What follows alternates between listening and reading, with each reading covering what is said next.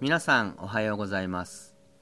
この放送は富山県白雪山善行寺よりお送りしています、えー、今日の一口法話はうちの父親の鉄板話の一つあえてよかったの話が出てきます、えー、私はこの話を思い出すたびに胸がチクリとするんですけど誰にでも会えてよかったねなんてとても言えない自分にぶち当たるので胸が痛むんです。皆さんはどのようにお聞きになるでしょうか。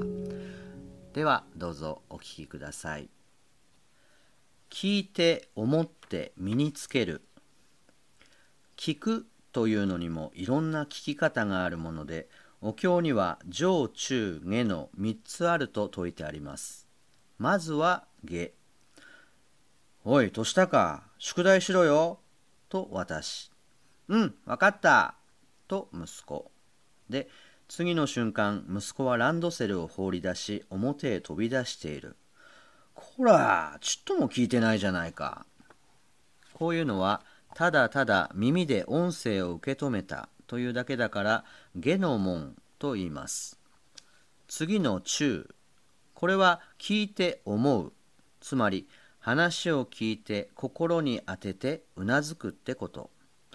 うんうんとお香参りのおばあちゃん。ちょっとまだ早い。ほれ、前にもお香の法座で話したことありましたよね。うちの息子と母親の対話。そう、5、6年前のこと、うちの家族7人が朝ごはんを食べていた。そしたら長男が、ねえ、うちで一番最初に生まれたの誰？と聞く。当ててごらんと言ったら、えー、っと、とみんなの顔も顔を見回しながら、うん、1番はおじいちゃま。で、2番はおばあちゃま。3番はお父ちゃん。4番はお母ちゃん。5番はお姉ちゃん。それで、6番目が僕で、7番目がのりくん。とやりだして何度も何度も繰り返す。それからしばらくして今度は不思議そうにもう一度みんなの顔を見ながらポツンと言ったの。みんな生まれたね。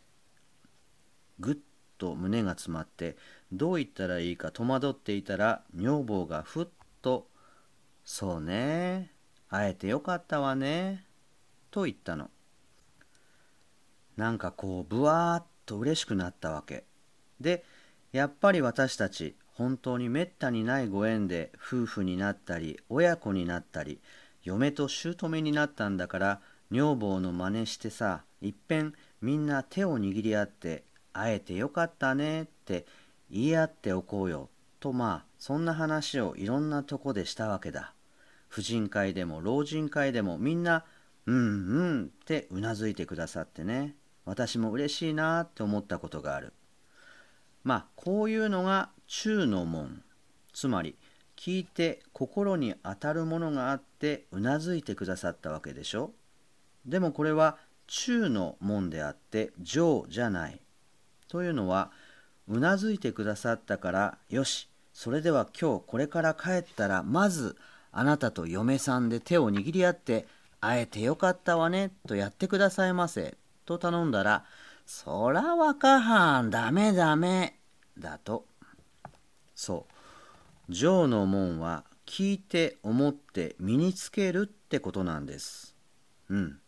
それでこの話にはおまけがついていて、明日の土曜日の八木二郎賞でアシスタントを辞めなさる浜美恵さん。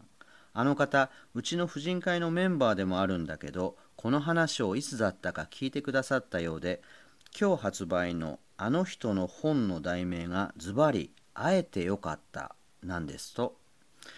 先日電話をかけてきて番組はやめますけどいろんな人に会えてよかったって思うしそれに人生すべて出会いですものね。その出会いをやっぱり会えてよかったと喜ばなくっちゃね。あの言葉いただきます。